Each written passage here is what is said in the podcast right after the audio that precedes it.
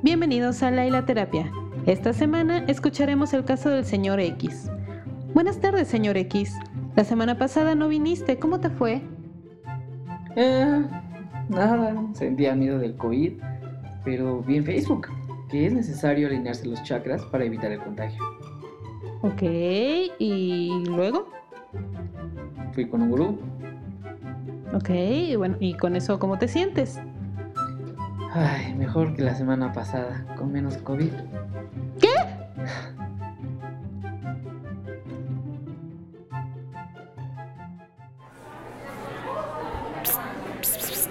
Oye, oye, ¿me das dos de suadero, dos de pastor, uno de tripa, uno de longaniza? ¿Tú qué vas a querer? Bienvenidos a Psico Leila, el podcast donde abordaremos temas de actualidad desde una perspectiva psicológica y social, pero de una forma entretenida y sin pretensiones. Es Psicología de Autor, conducido por una opinadora semiprofesional y un manguito fermentado. Hola, bienvenidos a este episodio de Psicolaila. Quiero agradecerles por escuchar este programa y a Saúl por llevar la producción y ser el almirante de este barco. Yo soy Laila, fan de la psicología social, catadora de postres, amateur, claro, y pequeña malvada sarcástica. Saúl, Y yo haz soy lo tuyo. Saúl. Sé que odias ser almirante, pero lo siento. Ah, yo No. soy Saúl. Eh, y ya no sé qué decir. Pero soy un don nadie. No eres un nadie. A veces lo soy. Cada quien. Ok. En este episodio vamos a hablar de los medios de comunicación y cómo influyen en nuestras aspiraciones y metas de vida. Vamos a la cápsula, por favor. Vámonos a una cápsula.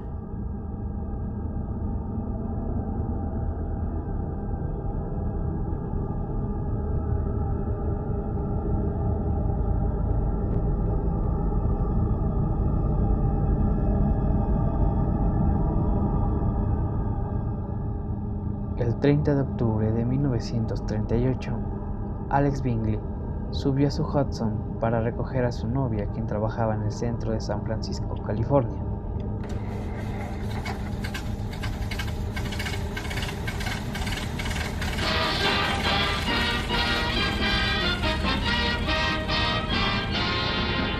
The makers of Chase and Sanborn Coffee and Tender Leaf Tea present Edgar Bergen, Bill Thompson, Ray Noble and his orchestra, Dale Evans, the sportsman, our guest, Charles Boyer, and Charlie McCarthy.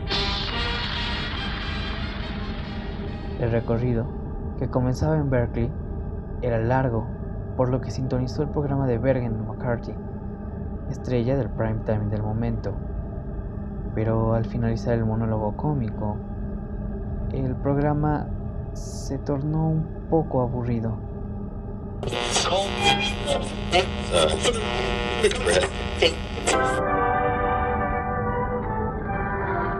Columbia Network takes pride in presenting Orson Welles and the Mercury Theater on the air, dramatizing famous narratives. Sintonizó la filial local de CBS, donde escuchaba la noticia de un meteorito que había impactado en una granja de Nueva Jersey. El reportero, impresionado, narraba cómo unos seres con ojos negros y sumamente brillantes salían de lo que parecía una superficie metálica dentro del cráter del meteorito. Mientras tanto, Alex, aterrorizado, aceleró el bólido para llegar cuanto antes a su destino.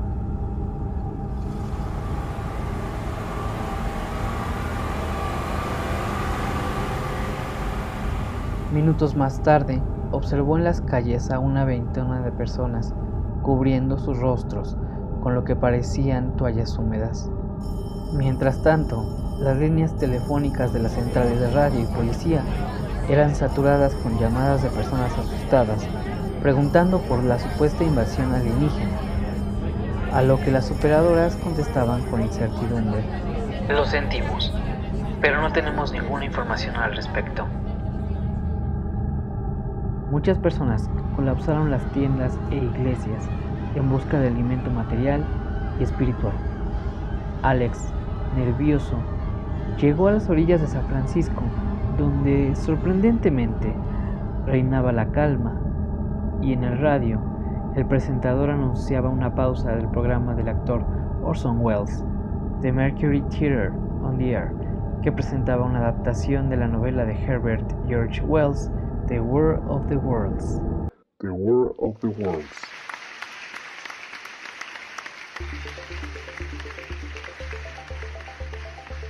Durante años, los estudiosos de los más media se han preguntado algo crucial en el campo.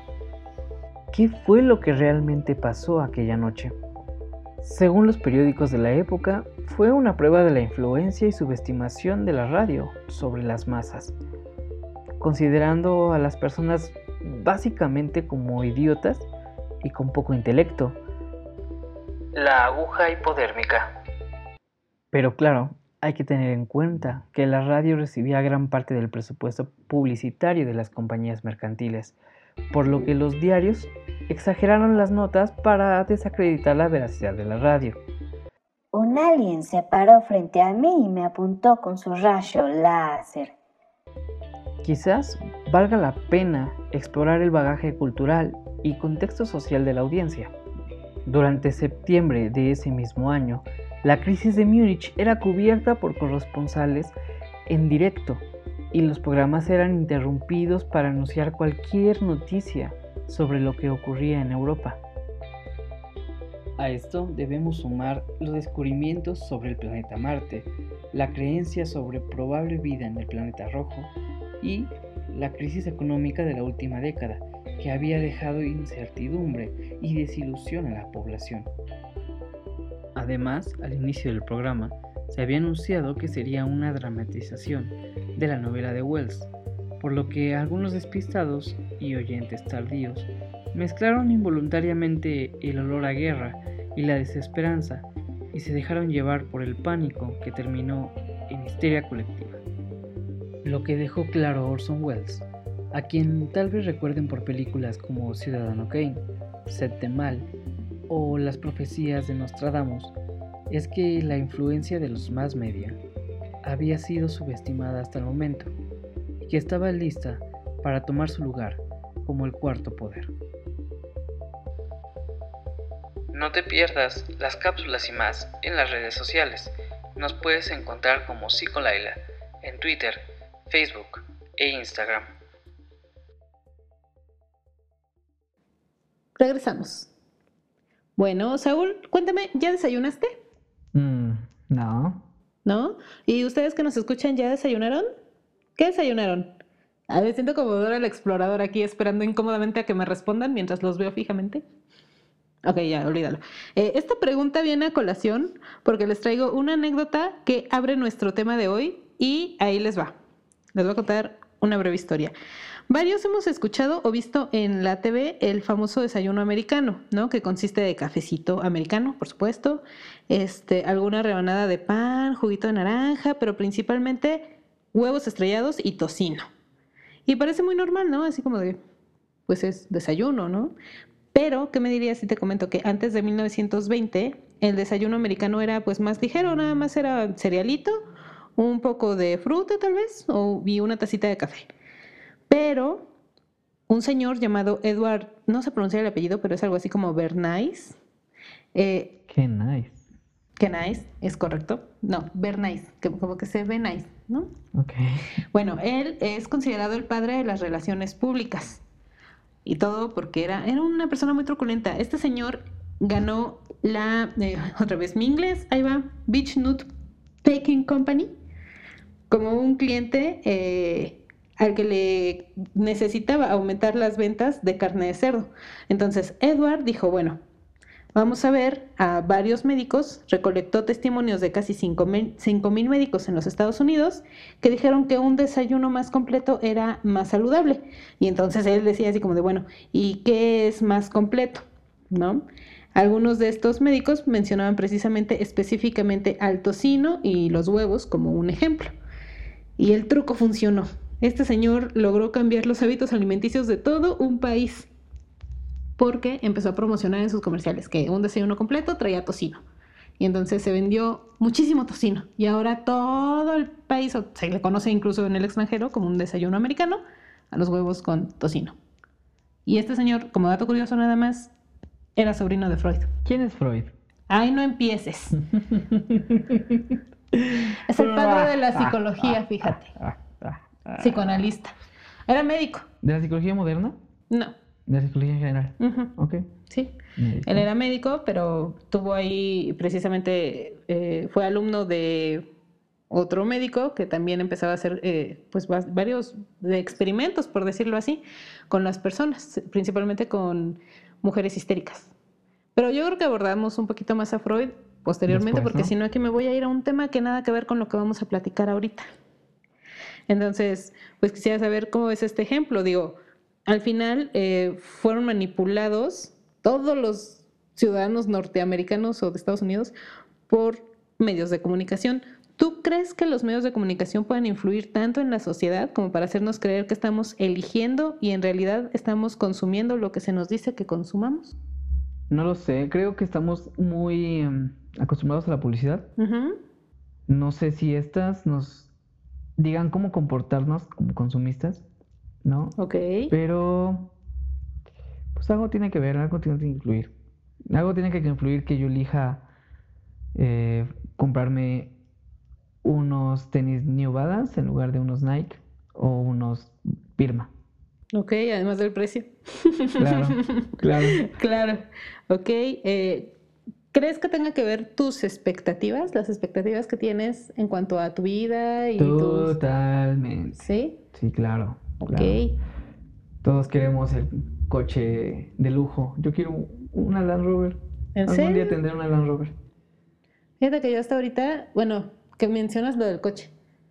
Precisamente va con el tema porque mis aspiraciones han cambiado mucho desde que yo era adolescente, que quería un Chevy. Después, Ah, sí, cuando tenía 15 años, era mi sueño tener un Chevy.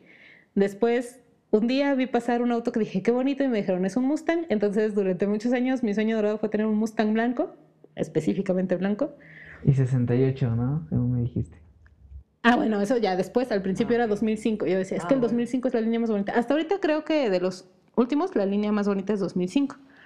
Pero, sí, 68. Ay, no, bueno, eso es como, Entonces, uy, bueno, sueño, ¿no? es tema para otro lado, tema. ¿vale? Entonces, este, las expectativas. Sí, hay altas expectativas. O sea, los medios de comunicación y la sociedad en general, bueno, la sociedad absorbe estas creencias que incluso pueden venir desde otra cultura o desde otro país, desde, bueno, otro país es otra cultura, este, desde lo que consumimos de otros lugares a crearnos expectativas. Un ejemplo de esto es simplemente un ejemplo, las bodas. ¿No? O sea, las bodas en México, como eran hace algunos años, o que digo, creo que en general eran como cosas muy simples, muy sencillas, y las bodas actualmente que se ven también influenciadas por todo lo que consumimos de películas gringas, este, los medios de comunicación, Pinterest o Pinterest, no sé cómo se pronuncia, yo le digo Pinterest, este, que tú ves muy bonitos este, las imágenes y los vestidos y las flores y el salón y la mesa de dulces. que ¿A quién chingado se le ocurrió la mesa de dulces? Estoy segura que fue a los que venden dulces y los que venden postres, que dijeron, tengo que sacar mi producción. Hay que hacer una mesa llena de postrecitos, que se vean todos muy cookies, y a vender. Pero es altamente contaminante porque todo, lo- todo, todo tiene un papelito con un colorcito para que todo se vea del mismo tono y vaya de acuerdo. Oh, Yo no puedo. Me frustra un poco llegar a las mesas de dulces y ver que hay tanta basura. Perdón, pero no puedo con las mesas de dulces. Soy muy así, perdónenme. Perdónenme, audiencia, soy así. No, la neta no. No, no, la neta no, no planeo casarme. Y si lo hiciera, no pondría una mesa de dulces. Perdón, soy la peor anfitriona sobre la faz de la tierra. Perdónenme, no va a haber mesa de dulces. Mejor les- los atasco de postres. Todos los wedding planners, si es que alguien escucha esto y se dedica a eso, te quieren cancelar. Que me cancelen. Dicen, Gracias. "Es- este podcast es ofensivo. Y malvado, sí. Sí. Mm, Soy una hippie. existir. O sea, en primero voy a aclarar que soy una hippie, por eso creo que ni lo de la boda ni lo de la y lo de que me frustra no ver que- tanta no- basura. Ni una boda hippie querrías. No. Bueno, sí tiene que ver más con mis expectativas de vida. En el bosque. Este, no. Hecha por un brujo Wicca. no, ¿No? no. ¿Por qué? No sé, creo que tiene que ver con mis expectativas de vida. Como que para mí no, mm, en, y hablando de, dentro del tema, ¿no? Digo, esto ya es muy personal, pero para mí aspirar a que alguien me firme un contrato o haga un ritual para asegurarme que su existencia es mía, se me hace como un pacto con el diablo. O sea, si alguien quiere estar conmigo, pues que esté durante el tiempo que querramos estar juntos y así, no, bye. No importa si son 15 días o 20 años o así. Entonces, cada quien con sus libertades, pero juntos. Más o menos. juntos pero separados. Así, sí. Entonces, pues por eso como que para mí no. Pero en cambio soy muy feliz de ir a las bodas de mis amigas. No manches, me encanta Somos- ir a las bodas. Somos esta generación que no quiere casarse. La pero boda. Quiere ir a una boda. Es que me gusta por muchas cosas. En primera, pues la tragadera, porque soy bien huelemoles. En segunda, eh, la, la, la bailada. No soy muy de bailar, pero ya con mis amigas, uy, no sabes, dentro del desgorre. Y en tercera, y que es la más importante, porque veo a mis amigas felices. Entonces, eso, no sabes, o sea, a mí realmente lloro en las bodas. Soy así de ridícula que estoy llorando porque en verdad me da mucho gusto ver a la gente feliz. Cuando realmente se casan por amor, ¿no? Entonces, sí, hay ahí como cosas muy, muy padres. Ok. Pero también eso es una expectativa que nos venden. Así como de que, pues te vas a casar súper enamorado o enamorada de tu ser amado, este, y van a vivir felices por siempre. Y si te das cuenta, siempre las películas de Disney terminan en la boda. Bueno, ya no, pero las viejitas, las de princesas viejitas, terminaban en la boda. Y es como de ahí terminaron tus expectativas de vida para siempre. Tu mujer consigues un hombre príncipe, encantador, divino, y te casas y eres feliz para siempre. Y ahí se acababa, ¿no? Cuando en realidad es el principio de un montón de, situaciones eh, de vida, porque no todo va a ser color de rosa y la gente tiene que estar consciente de eso, pero las expectativas de vida no te permiten vislumbrarlo, porque piensas, ah, voy a ser feliz para siempre. Rara vez te dicen, pues fíjate que vas a tener, de repente discusiones con este ser, a veces ya dentro de unos cuantos años que se te acabe la etapa de enamoramiento lo vas a querer votar porque te resultan desagradables o tener peleas por cosas muy estúpidas, que sí pasa. O sea, yo antes decía, ¿cómo la gente se puede pelear? Porque uno tapa la pasta de dientes y el otro no. Y neta, es un motivo de discusión. El decirle de repente así como, ay, ya tapa la maldita pasta de dientes. Hasta de divorcio. Pero eso lo platicaremos cuando hablemos de relaciones. Bueno, pero también tiene que ver con las expectativas. O sea, porque tienes una expectativa de que todo va a ser color de rosa y en realidad ya no lo es. Ya no vean tantas comedias románticas. Sobre todo. No, y también este... y- pero bueno, ya, me fui del tema. El chiste es, estábamos hablando de la boda en sí como ejemplo, ¿no? También, pues el hecho de que salen muy caras precisamente por estas expectativas que se tienen, de que pues tienes que tener el super traje, el vestidazo, las flores, todos los detallitos, Salió la wedding planner que salen carísimas esas señoras. los. Porque no solo eran. Ah, creo claro. que de hecho hay, Sí, hay hay más, más. vatos haciendo eso. Claro. Y siempre tienen. Ah, ¿por qué? ¿Por qué tienen que hacer como. que son gays? O sea, como que todo el mundo se quedó con esto, es- esa idea de. Estereotipo de la novia. noventero, sí, Ajá, de que el wedding planner debe ser gay, a fuerza. ¿no? Entonces es como hombre y gay. Sí. Tú lo- bueno, a lo mejor ahora es también por el hecho de que el estilo de vida de mucha gente que sí lo requiere porque está ocupada todo Ocupa el tiempo. todo el tiempo, o ¿no? sea. Y supongo que planear una boda es algo muy complejo. Claro, Pues si planeas pero- la graduación está de la fregada. yo nunca me gradué, así que no lo puedo decir. ¡Qué bonito! De lo que te salvaste. No sabes, qué horror. Ah, estos son mis compañeros chidos. Ok.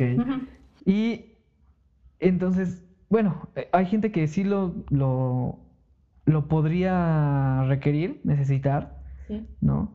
Pero hay gente que de a pie, como tú, como yo, como muchos de mis amigos o nuestros amigos, que pues no necesitan, necesariamente tienen que eh, ocupar, usar un, un wedding planner, Claro. ¿no? Entonces, esto pues te genera la expectativa de un status quo. Exactamente. ¿no? Siempre es el medio de comunicación. Normalmente eh, vemos este tipo de cosas en dos medios. El entretenimiento, cine, el cine y las series Ajá. ¿No? ¿Es correcto? y redes sociales. Instagram. Facebook. Bueno, sí, claro. ¿No? Que es más popular en, en, en nuestra generación, aunque... ¿Sí? Sí, a mí no, yo prefiero no Twitter. encuentro a nadie en Facebook publicando de su vida. Cero Facebook. Publican como- memes y cosas así.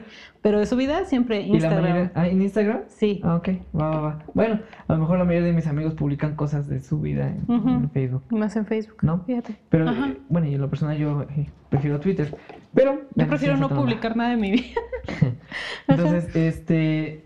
Eso te da status quo. Ujú. El generar, el venderle a la gente, Claro. manipular la realidad que estás viviendo o que Totalmente. tienes Sí. para venderle a la gente que tú estás cumpliendo una meta y de una manera eh, ostentosa, Claro. ¿no?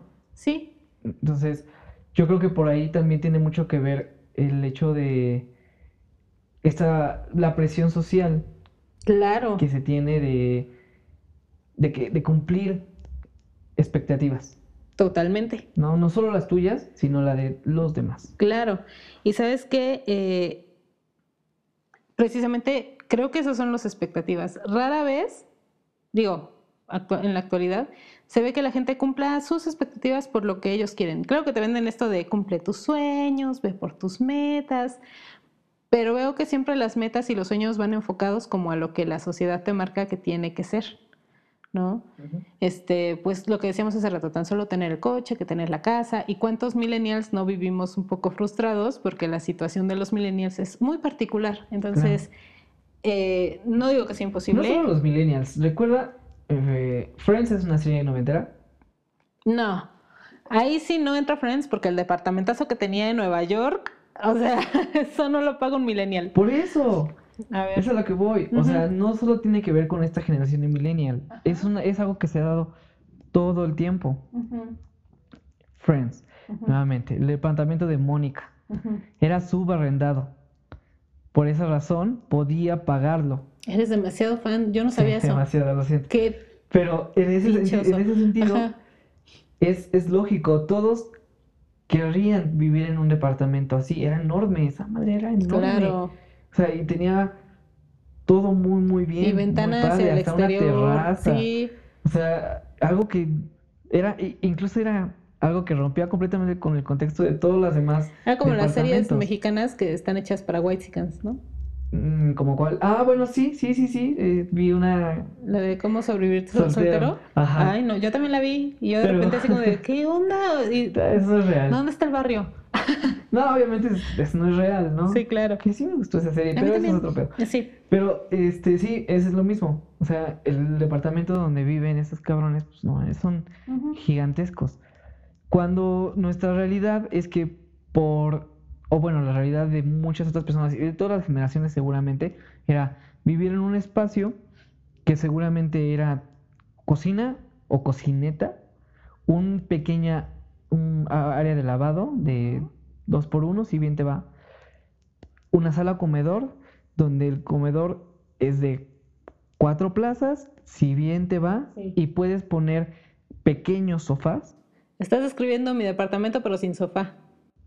bueno, donde yo vivo allá en Ciudad de México, ¿no? Pequeños sofás, Sí. dos habitaciones, donde, bueno, en el tuyo es como diferente, todavía caben, son un poquito más espaciosas esas eh, este, habitaciones, pero normalmente son pequeñas.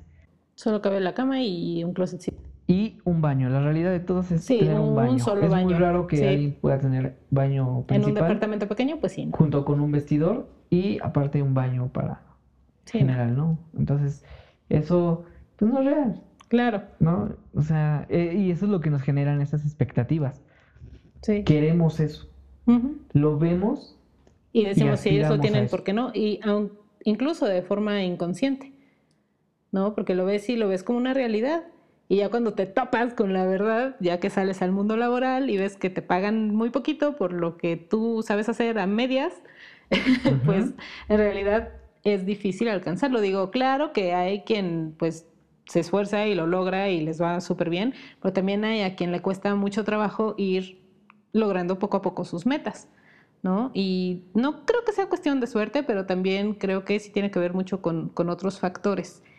Pero, volviendo a lo de las expectativas, de repente nosotros también hemos cambiado un poco qué es importante, lo que es importante para nosotros. Muchas veces por querer cumplir con ciertos sueños o ciertas expectativas dejamos cosas de lado. Me recuerda mucho a la pirámide de Maslow. No sé si alguna vez has escuchado de ella y bueno, nuestros no recuerdo escuchas, visto ¿no? en comunicación. Ok. Bueno, pues este señor Maslow hablaba de, se los voy a dar muy burdamente, no les voy a dar biografía de Maslow ni nada, ahí lo buscan. Creó una pirámide de necesidades. Este señor decía que mientras vas cumpliendo ciertas necesidades, eh, tienes la oportunidad de subir al siguiente nivel de la pirámide. Y así, ¿no? Son eh, pues generalmente cinco niveles. El primero pues son las necesidades fisiológicas, que esas son las únicas que son necesidades. Los demás son requerimientos y son opcionales, pero bueno. Tienes eh, la necesidad de, no sé, respirar, comer, tener relaciones sexuales, de descansar, de que todo tu entorno, o bueno, todo dentro de ti cree una homeostasis, que es este estado de equilibrio. Y una vez que lo tienes, pues ya puedes ir afuera, al entorno, a lo que sigue. Entonces ya una vez que comiste y respiraste, puedes seguir hacia eh, el ámbito de seguridad, que pues esto habla que tengas un empleo seguro, que tengas recursos para poderte mantener, salud, algunas propiedades, que eso insisto, insisto que para los millennials es un poquito más difícil que para otras generaciones, poquito, por las cuestiones económicas y sociales que hay en el mundo. Yo veo a muchos conocidos, amigos, incluso familiares, millennials, que viven con sus papás porque es lo que pueden hacer en ese momento, ¿no? O lo que quieren. Mm, de- depende. Es que en verdad yo veo que hay gente que sí le cuesta mucho trabajo. O sea, por diversas situaciones. No voy a ser como más específica, pero a veces tan solo porque les apoyan a cuidar a, a sus niños mientras ellos salen a trabajar todo el día, porque hay gente que trabaja todo el día. Eso también, o sea, los horarios laborales no son lo que deberían de ser. Este, o por cuestiones económicas, o sea, que realmente viven en algún lugar que, no sé, como Ciudad de México, que las rentas son estúpidamente, absurdamente caras y pues viven con Hay sus una razón papás, para ello. ¿no? Ya, ay, ay, arquitecto. Bueno, después, ya que tienes cumplidas estas de seguridad, ya que tienes empleo, dinero y ese tipo de cuestiones, vienen las de afiliación, en donde pues ya requieres tener a personas a tu alrededor, amigos, sentir afecto, también este, pues una pareja, ajá, ese tipo de, De de afiliación de cosas. Ya que las tienes, entonces viene el reconocimiento, en donde esos círculos empiezan a verte como alguien, eh, pues con un poco más de, por decirlo así, éxito, ¿no? Y bueno, posteriormente están las de reconocimiento, que es precisamente que ya esos círculos eh, de, de amistad o tus personas cercanas, pues te vean como alguien digno de respeto y ese tipo de situaciones. Eso al mismo tiempo aumenta tu autoestima y tu autovaloración. Entonces, digamos que ya está cumplido ese y sigue el último paso que es el de autorrealización, en donde pues ya mediante tu creatividad, tu espontaneidad, este, tus valores y tus motivaciones, pues tú sientas que ya estás en un momento de equilibrio. Y en donde pues ya no estás haciendo caso de las demás necesidades. Ok. Pero esto siempre es fluctuante. Esta pirámide no es como que ya cumpliste uno, sigues a la otra y todo así muy feliz. No, siempre estás como de una, De caes a otra, subes otra vez, otra vez tienes hambre Esas y así. serpientes y escaleras. ¿no? Ajá, básicamente. Pero pues la idea es que este es lo más autorrealizado posible. Según Maslow, pocas personas llegan a un estado de autorrealización completo. Este cuate ponía de ejemplos a gente como Gandhi, a Einstein, a este, el presidente de Estados Unidos, ¿cómo se llama? Lincoln, este, a gente así, ¿no? Y decía que él eh, pues se daba cuenta de que estaban autorrealizados porque estaban centrados en la realidad y no necesariamente eh, daban como por hecho todo lo que el medio les, les daba o les decía que tenían que aceptar Cumplir. o cumplir o sentir. Entonces, pues yo creo que no existía Instagram en ese entonces, evidentemente. Evidentemente. Ya lo sé, pero sí les hacía falta como, como eso, como sentirse frustrados de vez en cuando, porque tampoco está chido que se Pero sientan no tan creo que no se sintieran frustrados. ¿No? Imagínate a Lincoln ahí Sí, claro, ahí todos felices, de, ah, está "Ay, ya, bonito, estoy liberté feliz. a los negros. Síganme los en mis redes, denle like. Sí, ¿No? O sea, ok. Este, bueno, era gente como muy independiente de la cultura que los rodeaba. O sea, ellos vivían como en su propia realidad y eso les ayudaba como precisamente a poder estar autorrealizados, porque no dependían de lo que les decía afuera. Ok. Y creo que nos hace falta de repente a todos ser un poco así, ¿no? Como no dejarnos llevar tanto por lo que dicen los medios de comunicación, las redes sociales, aislarnos un poquito. Y no digo totalmente volvernos unos ermitaños, que para mí sí es un sueño, espero algún día poderme ir al bosque, pero, en serio, con mi vaca, mi cabra, mi perro y mi gato. Este, actualmente, pues nos, se nos es difícil, precisamente porque tenemos que cumplir con un montón de cosas que nos es dada socialmente. Y eso nos crea al mismo tiempo una sensación de mediocridad si no lo logramos. Un ejemplo de esto es el empleo, ¿no? Si no tienes el empleo de tus sueños, lucha hasta lograrlo. Y si no lo estás logrando, pues loser, ¿no? O sea, ay, o sea, ¿cómo no vas a lograr tus sueños? Tú échale ganas. Ok. ¿no? Este. Y eso, ajá. Ay, es que eso es bien complicado porque empleos. No toda la gente sirve para tener un... O no quiero decir que tener un buen empleo, sino no toda la gente puede tener un buen empleo. Es que esa es la pregunta. ¿Qué es un buen empleo? ¿Ok? Un buen empleo eh, sistemáticamente sería un empleo eh, relajado, donde no tendrías tantas presiones y que fuera decentemente remunerado. Ya no puedo, ya no podemos pedir que fuera bien remunerado, ¿no? Ok. No, decentemente remunerado. Y que eso sería como un buen empleo, ¿no? Y que, y que hicieras lo que te gusta. Eso creo yo que el sistema, o sea, sistemáticamente entendemos por buen empleo. Ok, como que en general, porque creo que más bien el problema con esto es que precisamente cada quien en su cabeza tiene la idea de un buen empleo. Sí, Claro que hay una idea general, ¿no? Que es un trabajo que te dé chance de tener vida y trabajo y te remunere bien, Ajá. ¿no? Pero también esta situación de que para cada quien hay una enorme diferencia entre qué es un buen empleo y qué no. Yo, por ejemplo, odio ser godín, pero tengo que llevarme alimento a la mesa.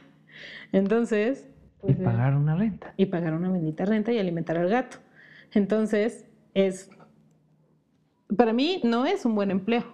Y otra gente, pues alguien seguramente, no sé quién, pero querría también ese empleo en el que estoy yo y para ellos sería un buen empleo. O por ejemplo, esta discusión que de repente he llegado a tener con mi papá, bueno, no discusión, pero plática, alguna vez la tuve, pues de que yo me quería cambiar de trabajo, estaba en otro trabajo, que estaba yo ahí todo el día, eran muchas horas y tampoco me, o sea, no me pagaban bien, me pagaban súper mal.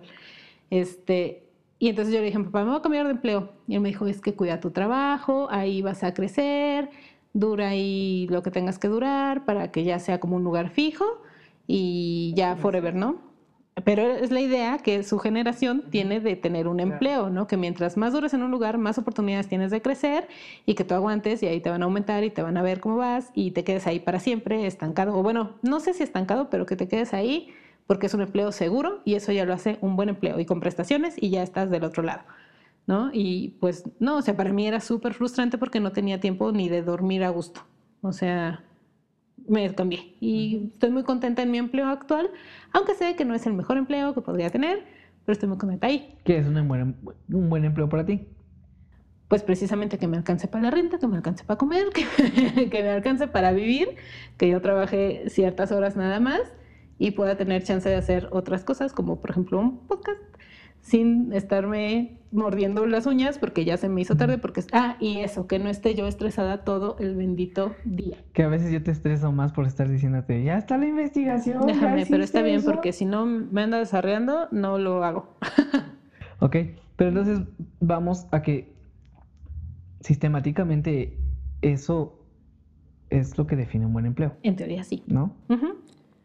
Y sí, hay una brecha generacional, obviamente hay una brecha generacional. No es lo mismo el- un buen empleo para nosotros que para nuestros padres. Claro. Lo que yo quería decir también es eh, que hay que tener mucho cuidado con el creer que el empleo es... eh, si no tienes un buen empleo, eres mediocre. Claro. Hay gente... Gente vive con esa creencia. Y que hay gente que vive completamente feliz teniendo una familia y un empleo como, yo qué sé, algo que gane muy poco. Un repartidor. O, ajá, o un cajero de un supermercado, ¿no? Por ejemplo, también. Y hay gente que vive sumamente feliz con eso. Y ellos están cumpliendo sus expectativas y no son mediocres, Exacto. ¿no? Así es. Simplemente nosotros percibimos que es mediocre porque creemos y tenemos otras expectativas de vida. Porque tenemos cierta interpretación de la La realidad, realidad. que nos la va dando también la sociedad y la familia y los padres y los medios de comunicación, ¿no? Entonces, esa interpretación de la realidad es nuestra, es individual. Esas personas que tú dices que pueden tener un empleo tal vez no tan bien remunerado como un presidente de la República, Bueno, este, que gana más el, el consejero general del INE. ah, con ese no me voy a meter. Mm, Seguramente Pero- gana también por otros lados. Mira, mucha gente gana más que el presidente y es una... Bueno, ya, no voy a decir. Este, ahí le dejamos. Eh, ellos, a pesar de no ganar tanto, tanto, tanto, tanto, tanto, tanto dinero, están muy felices y muy contentos porque en su interpretación de la realidad, su realidad es esa, así de, ¿sabes qué? Mi realidad es estar tranquilo, a gusto con mi familia, Estamos tener un bien. trabajo, estar estable y con eso lo tengo absolutamente todo. Vamos bien. Y hay La gente- gente está feliz. Feliz, feliz. Feliz, feliz. Mira, y hay gente que tiene muchísimos recursos económicos, sociales, este, laborales, tiene todo. Y aún así no está satisfecha y no está feliz y está buscando miles de formas de escaparse de su realidad porque precisamente su interpretación de lo que está teniendo es distinta. O sea, para muchos pudiera decir, pues lo tiene todo, ¿no?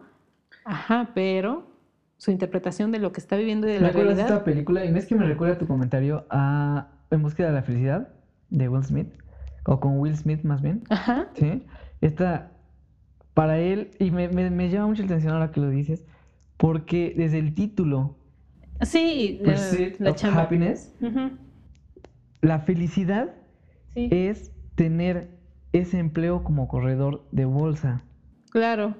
A mí la verdad es que se me hace chistoso el mensaje de esa, de esa película porque yo pensé que en algún punto iba a caer como en la reflexión de era feliz con mi hijo, ¿no? Porque pues somos cursis y todo lo vemos color de rosa y es así como de pues él lo tenía todo porque tenía a su hijo aunque andaba corriendo de un lugar a otro, pero en realidad no, o sea, el pobre hombre siempre tenía que correr de un lugar a otro. Creo que en realidad la felicidad fue la estabilidad que le dio ese trabajo, Porque Hollywood, porque Hollywood. Hollywood vende expectativas. Es correcto. Sí, y es, es, em, interesante ver ese aspecto de la vida, ¿no? ¿Qué es la felicidad? Estas expectativas, todo esto lo que nos generan los medios es para alimentar una realidad de felicidad o un- una sensación de felicidad Claro, que te están vendiendo.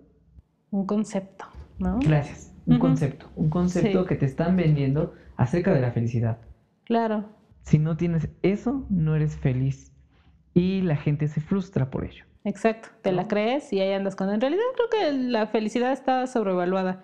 Pero eso es, Eso es otro tema tema. de otro episodio. Es correcto. ¿Vale? Entonces, interpretamos de esa forma la realidad. ¿no? La realidad es frágil, dice esquizofrenia natural. Y la verdad no es absoluta. Eso es correcto. Pero, pero, pero, pero, pero hay cosas en las que sí me perdonas, pero la realidad tendría que ser absoluta y la gente como que todos lo interpretamos de manera diferente. Por ejemplo, digo, insisto, en Ciudad de México te encuentras departamentos así baratitos de 3 millones de pesos. ¿Quién paga 3 millones de ¿En pesos? dónde? Baratitos, muy baratitos. ¿Pero en dónde? Pues no sé, así lejos, o sea... No, sí, por ahí por donde yo vivo he visto que hay, y ahí dice el anuncio, desde 3 millones de pesos, departamentos chiquititos. Ok, ¿No? de una sola habitación probablemente. Probablemente, no sé, pero sí dice 3 millones y medio, pero bueno, ahí está. Este, y aún así se me hace muchísimo dinero, o sea, ¿cómo crees que voy a pagar 3 millones de pesos por un pedazo de aire? Porque me perdonas, pero para mí los departamentos son un pedazo de aire. ¿Por qué? Porque resulta que llega un temblor, se te caen todos los departamentos, vives en un lugar de departamentos donde hay como, no sé, 50 departamentos en un- una megatorre, ¿no? Se te cae esa cosa. ¿Y luego con qué te quedas? O sea, no tienes departamento nunca más. Te corresponde, corresponde a 4 centímetros por 4 centímetros, o sea, 25 centímetros cuadrados, bueno, 20 centímetros cuadrados tu, tu pedazo de tierra. 4 millones, 3 millones de pesos por 20 centímetros cuadrados de tierra. En la realidad, porque en realidad estás rentando y estás comprando o estás viviendo en aire. Ok. Eso es un departamento. Es la realidad de los departamentos. Ok, entonces vete a vivir a Iztapalapa o a Ecatepec o a Aragón, en donde hay, vives en una casa. Pero me queda lejos de mi trabajo. Ah, ah. Me Ah, asaltan ¿verdad? muy seguido. Ah, ¿verdad? Pues sí, es una aspiración y es, es más bien una... mm, Un objetivo, vivir en un lugar donde sea seguro, porque quieres cumplir esas necesidades. Sí, claro, de estar no acuchillada todos los días. Claro. De no Todos salir los días. violada tres veces diario. ¿Quién sabe? Así de, ay, por aquí dicen que es muy inseguro. Señor violador. No, no es cierto, no es cierto. Nunca es un chiste la violación. Pero es, es, es, lo- es lo que voy, o sea, es, una un, es un cumplimiento de una meta, Sí. ¿ok? Y de una necesidad. Y esa necesidad es una elección. Ya dijiste, puedes este, cumplir tus necesidades básicas. Únicamente las Es básicas. una necesidad básica no ser asaltada todos los días. No, es una necesidad básica comer, respirar. Vivir, estar viva, básicamente.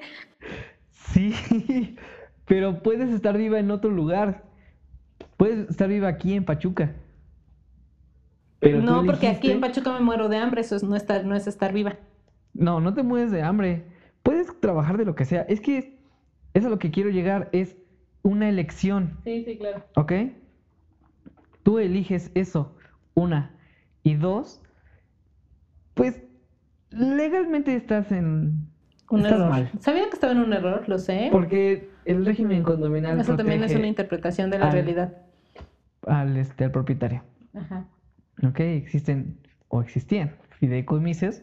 Para pero un fideicomiso no te paga toda la reconstrucción No, de todos obviamente, los edificios. A ver, si los otros riesgo. no quieren reconstruir porque tienen otra casa en Huax- Huaxtepec, ¿no? Y entonces dicen, yo así lo dejo. Y era justo el güey de abajo. ¿Cómo reconstruyo? Se resuelve.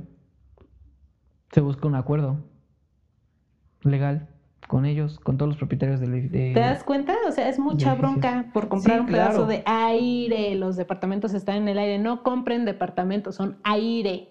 No compren aire. Ni en las abritas ni en los departamentos. Entonces cada vez será más No difícil compren llevar aire. agua y servicios a los Y también eso, hay mucha, ciudad. mucha, mucha, mucha, mucha gente concentrada en un solo punto. No, eso está bien. ¿Qué? Tener gente concentrada económicamente y de infra- en, en materia de infraestructura está bien. Debes de tener gente concentrada en un punto. Porque si te expandes a lo largo, es más costoso llevar servicios sobre todo y generas lo que odiamos muchas veces de la Ciudad de México. ¿Tráfico? Distancias largas. ¿Cuánto tardas tú de llegar actualmente de tu trabajo a tu casa? En auto, 20 minutos. En transporte público, una hora. Ok. ¿Qué pasaría si en lugar de construir... Bueno, eso ya lo veremos mejor en otro episodio. Ya no... Pero el hab- punto hablaremos de es que es eso, o sea, Pero precisamente punto estamos como poniendo nuestras realidades diferentes, porque tú lo estás viendo desde la realidad de un arquitecto que se sabe como todas las leyes y ta, ta, ta, y por qué es funcional. Yo lo estoy viendo desde mi realidad de persona pobre que vive en un departamento demasiado caro, en una zona que está más o menos bien ubicada para no morir entre distancias. Ok. Y viviendo ahí, en medio del pánico de que un día de esto se me va a caer el edificio encima cuando tiemble. No es mi departamento, pero yo pienso por el señor que me renta, que es muy amable. Que Y por tu vida también, no, no digas No, que pero no, digo, cuando, cuando pienso que estoy viviendo un pedazo de aire, es como de señor, ¿por qué compro un pedazo de aire? Gracias por rentarme su pedazo de aire, pero. ¿por qué compro un pedazo de aire? Ok, tiene que ver con la interpretación de la realidad. interpretación de la realidad.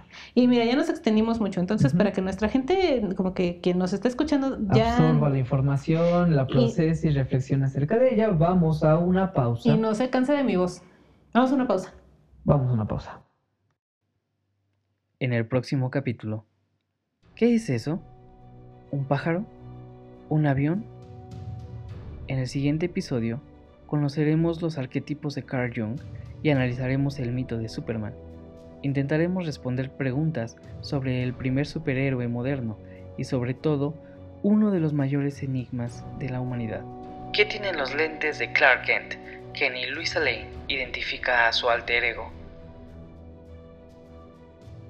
Los jueves, cada dos semanas, en Spotify, Apple Podcast, Google Podcast y YouTube.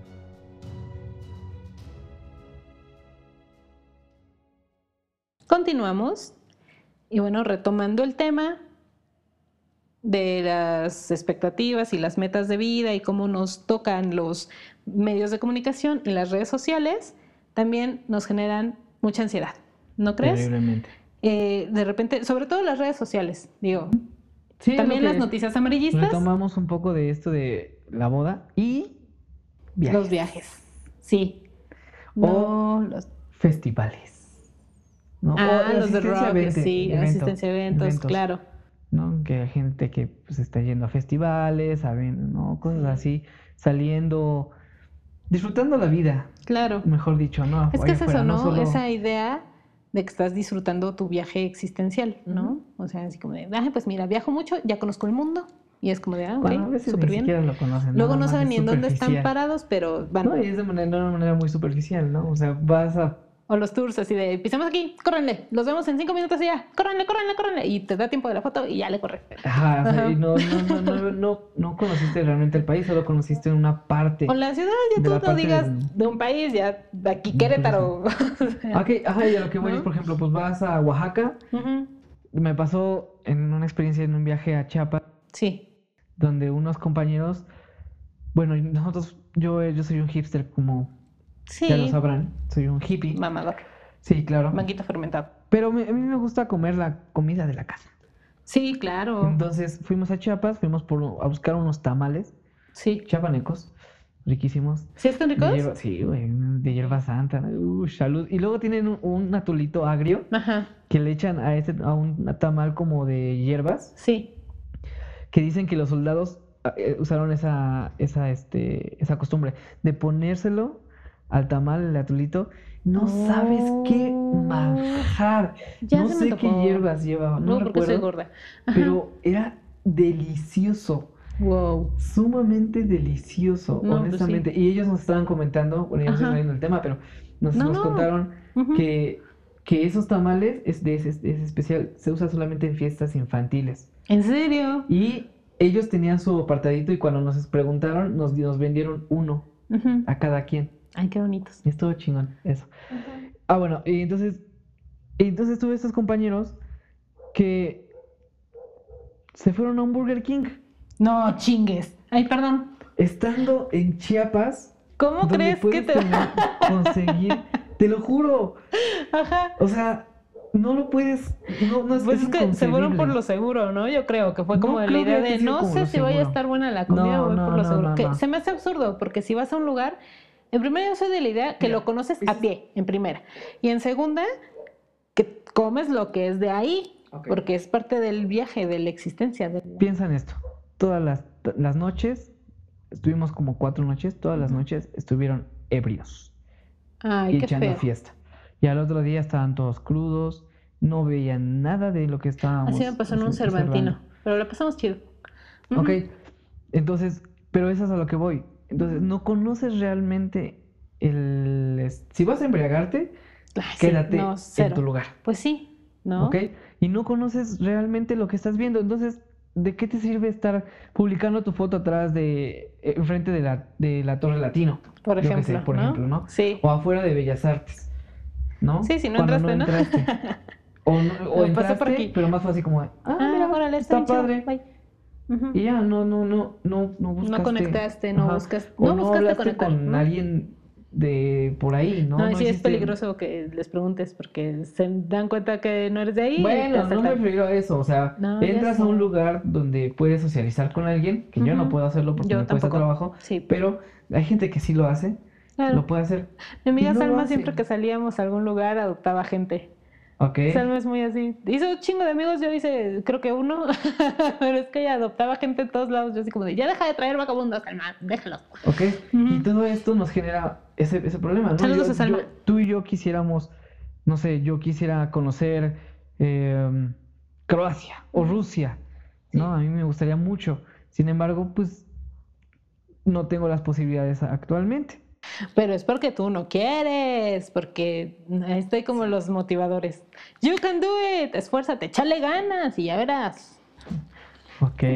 Ah, ok, no, me refiero a que precisamente estas ideas, tanto los Generan ansiedad, motivadores ¿no? como generan mucha ansiedad porque te hacen creer que tú tienes la decisión de hacer ciertas cosas y que es tu culpa no lograrlas, ¿no? Cuando, bueno, hay toda una situación socioeconómica este, mundial, incluso hasta de salud muchas veces. Y un contexto, básicamente es un contexto, ¿no? Ujú. Lo que haces se resume en un contexto. Exactamente. Entonces, que no te no dejes que te generen ansiedad todas esas situaciones que tú por el momento no tienes. Tú no sabes en qué circunstancias esas personas están ahí o por qué están ahí, ¿no? Tal vez fueron de trabajo y aprovecharon para tomarse una foto. Tal vez eh, se Tal un más viaje. tengan una, una, este, un cartel atrás Ándale, que ¿no? diga que esté en la playa y realmente es como... Solo es el cartel. Sí. Puede ser, se, ha- se ha- se dio el caso precisamente de un influencer que en Instagram engañó a varios de sus este, seguidores, Seguidores. poniendo una foto falsa de que, bueno, puso que estaba en el hotel en no sé qué lugar del mundo y todo el mundo le creyó y al final dijo, ya ven cómo son los crédulos, yo en realidad estaba en mi casa, esa foto es en mi casa. Pero como precisamente para hacerlos reflexionar, ¿no? De que no crean todo lo que ven en redes sociales Ok. porque te causa precisamente este tipo de ansiedades de, pero ¿por qué esta persona puede y yo no? Si yo lo conozco y estamos como en una situación muy similar, ¿no? Trabajamos de lo mismo, no sé, ¿no? Este, porque generalmente tendemos a eso, en primera a la comparación y tendemos mucho a la envidia. Yo no sé por qué la gente es envidiosa. Bueno, sí, porque hay una frustración de por medio, ¿no? pero y pues que no permitas precisamente que todas esas expectativas y cosas que están alrededor de ti te creen una idea falsa o que influencien sobre lo que tú quieres o quién tú eres. ¿no? Este, también pues que no estés volteando a ver a lo que hacen los demás, al patio del vecino, como dice este refrán, el pasto en el patio del vecino siempre crece más verde. Y no es eso, es realmente que siempre estamos volteando a ver a los demás. ¿Qué está haciendo fulanito? ¿Qué está haciendo sutanita? Y deja tú que te cree una frustración, ¿no? Porque pues todos en algún momento estamos en ese lugar, no digo que no, vemos a alguien y nos da tantita envidia, o mucha, ¿no? Cómo le va en ciertas cosas. Pero tú no sabes también cómo es que llegó ahí, cómo es que obtuvo este, esa situación. Pudo ser suerte, pudo ser que realmente este, estuvo trabajando un montón, pero no lo anduvo presumiendo, ¿no? O sea, deja de tú hacerte ideas acerca de las situaciones de los demás. Trabaja en lo tuyo. Porque aparte de generarte esos sentimientos tan feos, también te puede generar una eh, serie de trastornos, como por ejemplo en la industria de la moda, se ve mucho Claro. esto, ¿no? De eh, anorexia, bulimia, eh, dismorfia corporal, eh, puede llegar incluso a una depresión. ¿No? Y es, ha sido muy criticado, sobre todo las, ha pasado con las modelos, que por su extrema delgadez, y ahora pasa con las chicas de Instagram, ¿Sabes? las modelos de Instagram, ¿Qué caso me acuerdo de Kira Knightley cuando hizo para Chanel? que era muy delgadita. Ajá, pero no- como es una chica con muy poco, muy pocas boobies, eh, le retocaron esa parte y le pusieron boobies. ¿Qué? Y entonces ella usaba, estaba usando un traje, ves que, si no me acuerdo, era Chanel 5, Sí, este, number, bueno, cómo se pronuncia, no me acuerdo. Ujú. y, y traía como una especie de overall nada más en- de traje. sí.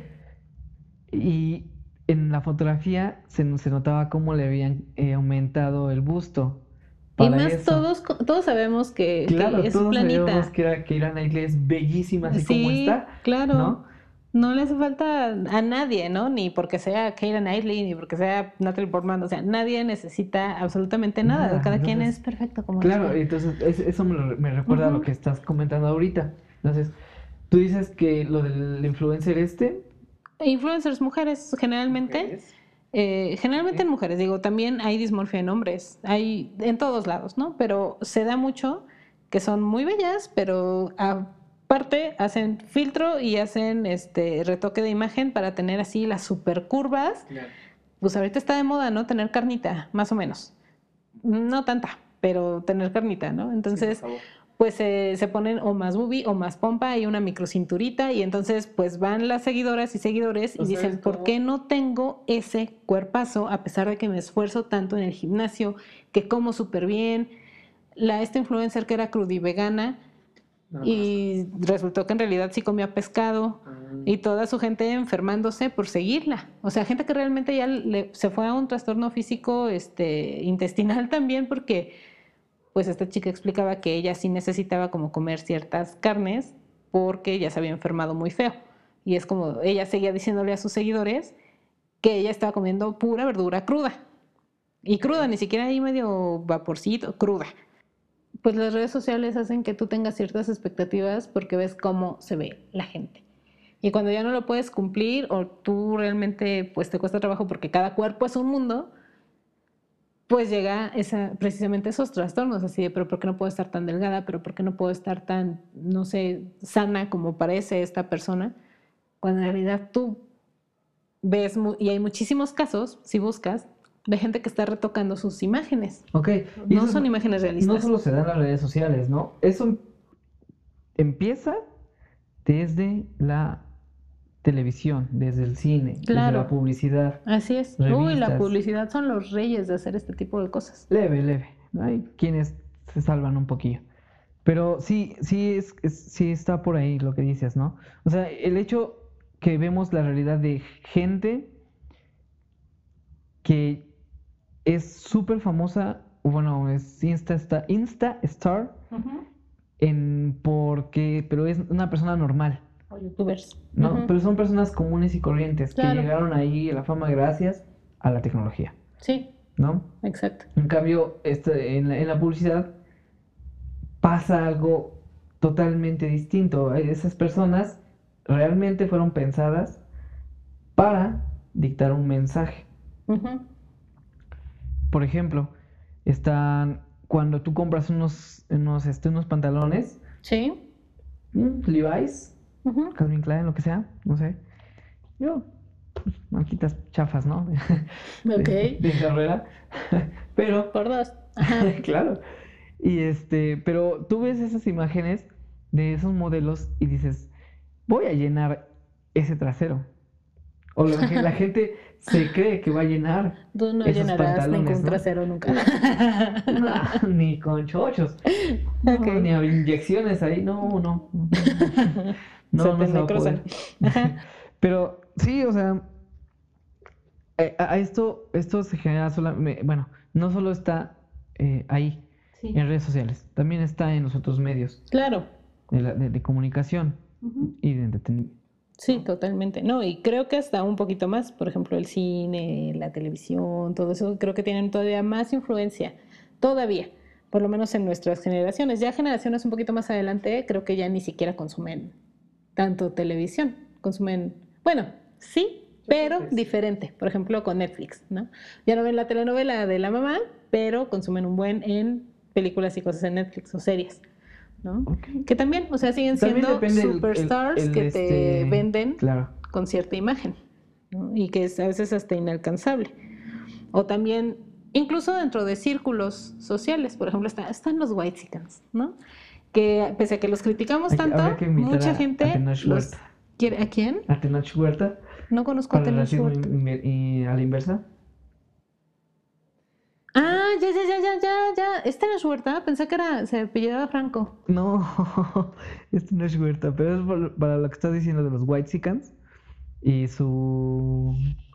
Ah, Pues eso, que tienen cierta influencia, digo, a pesar de que los criticamos tanto, pues tienen sus círculos de influencia. Por ejemplo, estos directores precisamente de las series mexicanas que vemos que nos venden una realidad muy white pues tienen mucha influencia porque entre ellos hacen lo mismo, se hacen como siempre las mismas cosas, entre ellos se van apoyando, entre ellos, entre ellos se van difundiendo, ta, ta, ta, ta, ta, ta, ta, y llega un punto en el que pues llegan a permear al resto de, de, la sociedad, ¿no? De qué es lo que queremos lograr o cuáles son nuestras este, aspiraciones y expectativas de acuerdo a lo que ellos nos están mostrando, digo, poniéndolo en una realidad más mexicana, más mexa, ¿no? Por ejemplo, ahorita que está de moda entre ellos y se ha puesto de moda en general, siempre ha estado de moda lo de los alucinógenos, ¿no? Eso no Ah, pasa claro. de moda, desde que se inventaron no pasan de moda. Pero ahorita tema que estuvo así más o menos de moda hace unas semanitas fue lo de la fumada de sapo, ¿no?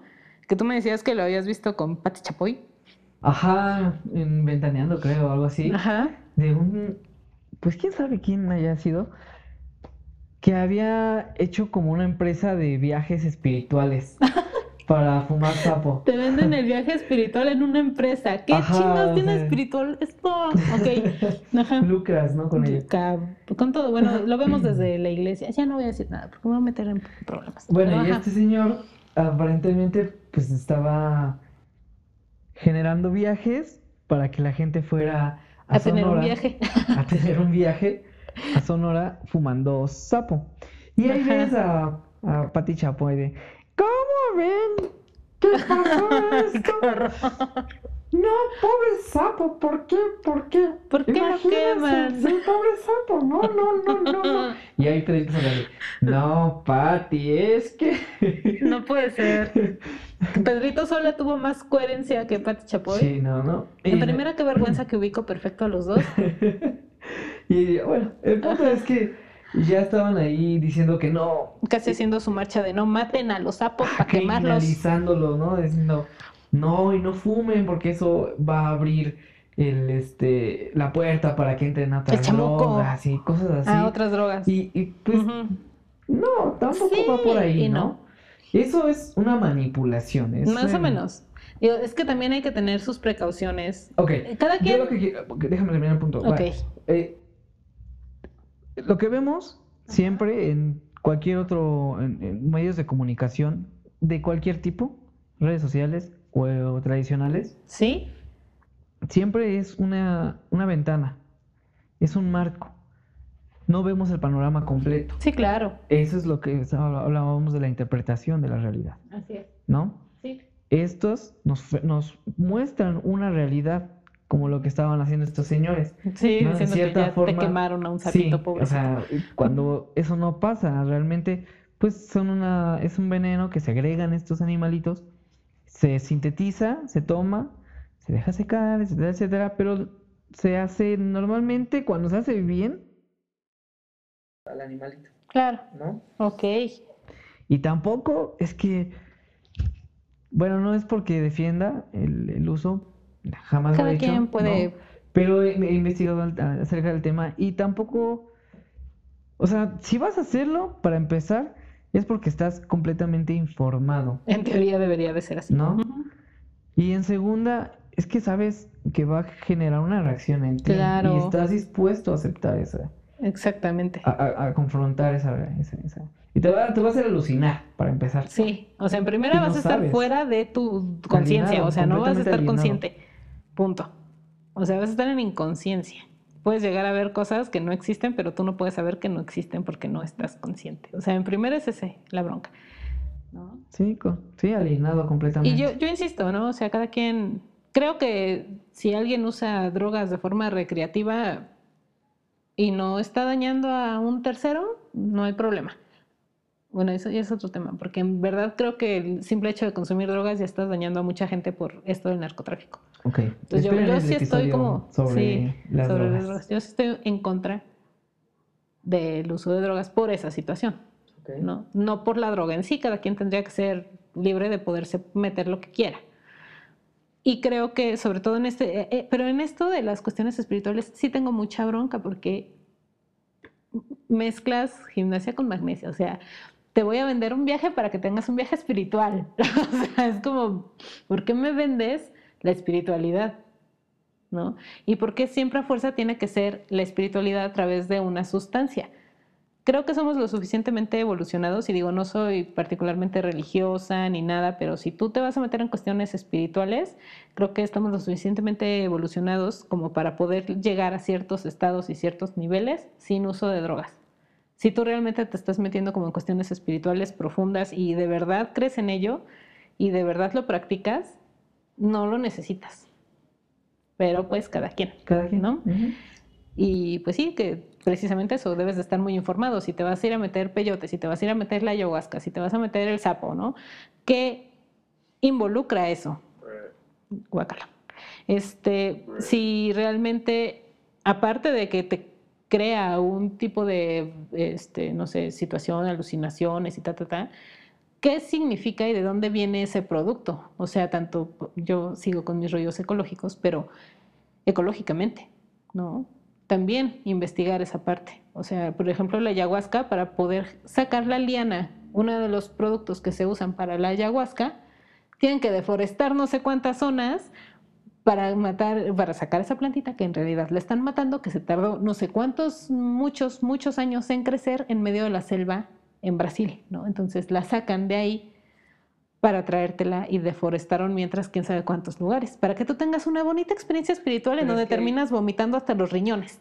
Es Ok. terrible, o sea, aparte generas muchos más problemas que nada más tus problemas digestivos porque te la terminas vomitando y problemas, este, no sé, emocionales porque no es para todos. Dicen que es una experiencia muy fuerte, la ayahuasca, que no es para todos.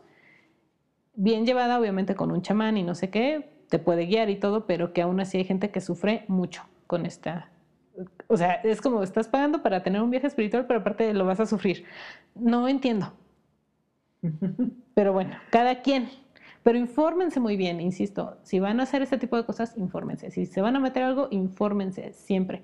Y no nada más con los medios amarillistas, también pregúntenle a gente que sabe al respecto, Claro. ¿no? Claro, y, y crean y busquen que sea gente que realmente sea Sí, claro, que sea experta. experta.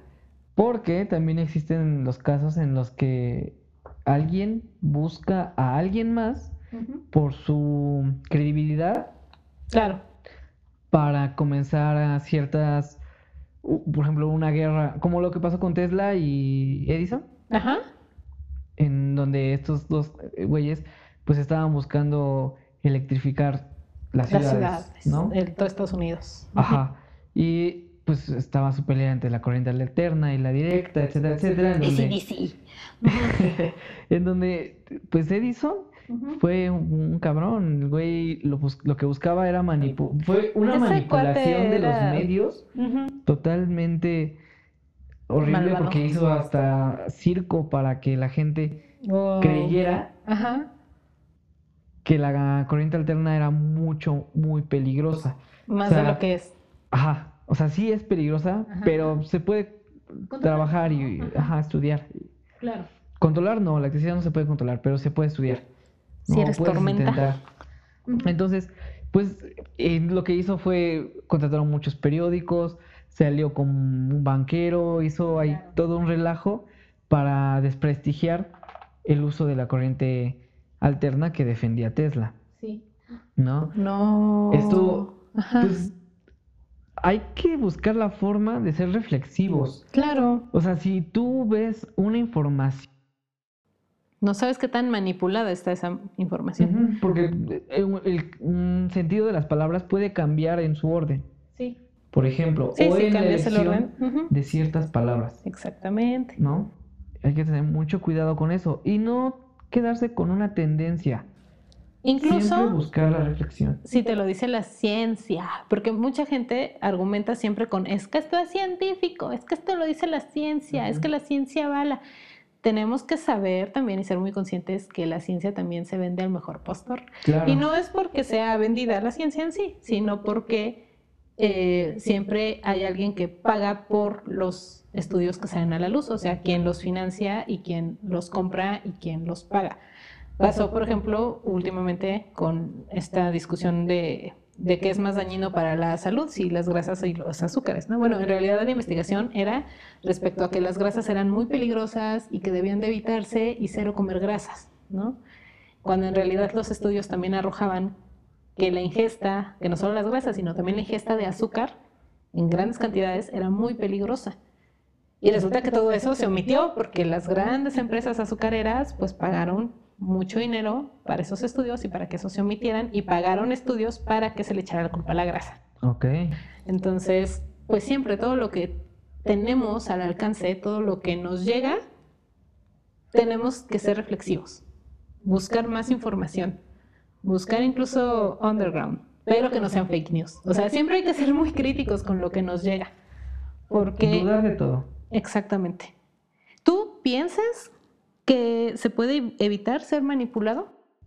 Pues es esto, ¿no? Precisamente, o sea... No, no se puede evitar ser manipulado porque finalmente eso implicaría ser una isla, Claro. ¿no? Y evitar, y evitar tener estímulos externos. Exacto, es el conocidísimo interaccionismo simbólico. Ok, ni es tan conocido, la ¿No? gente de Ah, aquí bueno. no lo va a saber qué es. Ok, Pero- quiere decir precisamente esa interacción que tienes con otras personas e incluso con otros medios, con todo tu contexto y que te va dando, bueno, lo estoy diciendo de forma muy burda, ¿eh? No es definición. y te va creando ciertas creencias acerca de tu realidad. Te va formando tu realidad, esa interacción que tienes con todo tu alrededor, con tu contexto, con las personas, con los medios, todo, todo, todo eso te crea a ti una idea de cómo es la realidad. Entonces, por eso a veces cuesta trabajo ser objetivo totalmente o totalmente crítico, pero sí, a modo de conclusión, pues yo diría que todo lo que pasa por nuestras manos, por nuestra vista, debe ser doblemente, triplemente evaluado. Así de, ay, veo que esto que está bien bonito, no, pero a lo mejor, a ver, chécale, a lo mejor es un filtro, ta, ta, ta. Esta noticia que es tan terrible, no, a ver, me voy a otras fuentes, no, resulta que no fue así como me lo están diciendo, ¿no?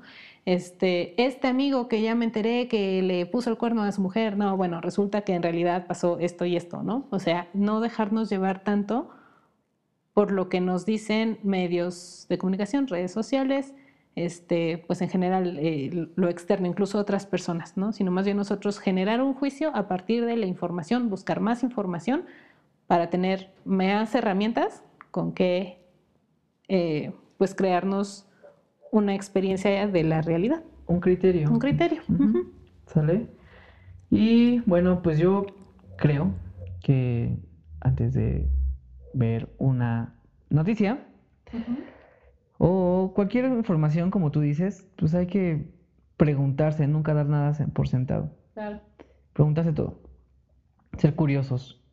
Eso ayudará mucho a, a, tener una mejor concepción de la realidad.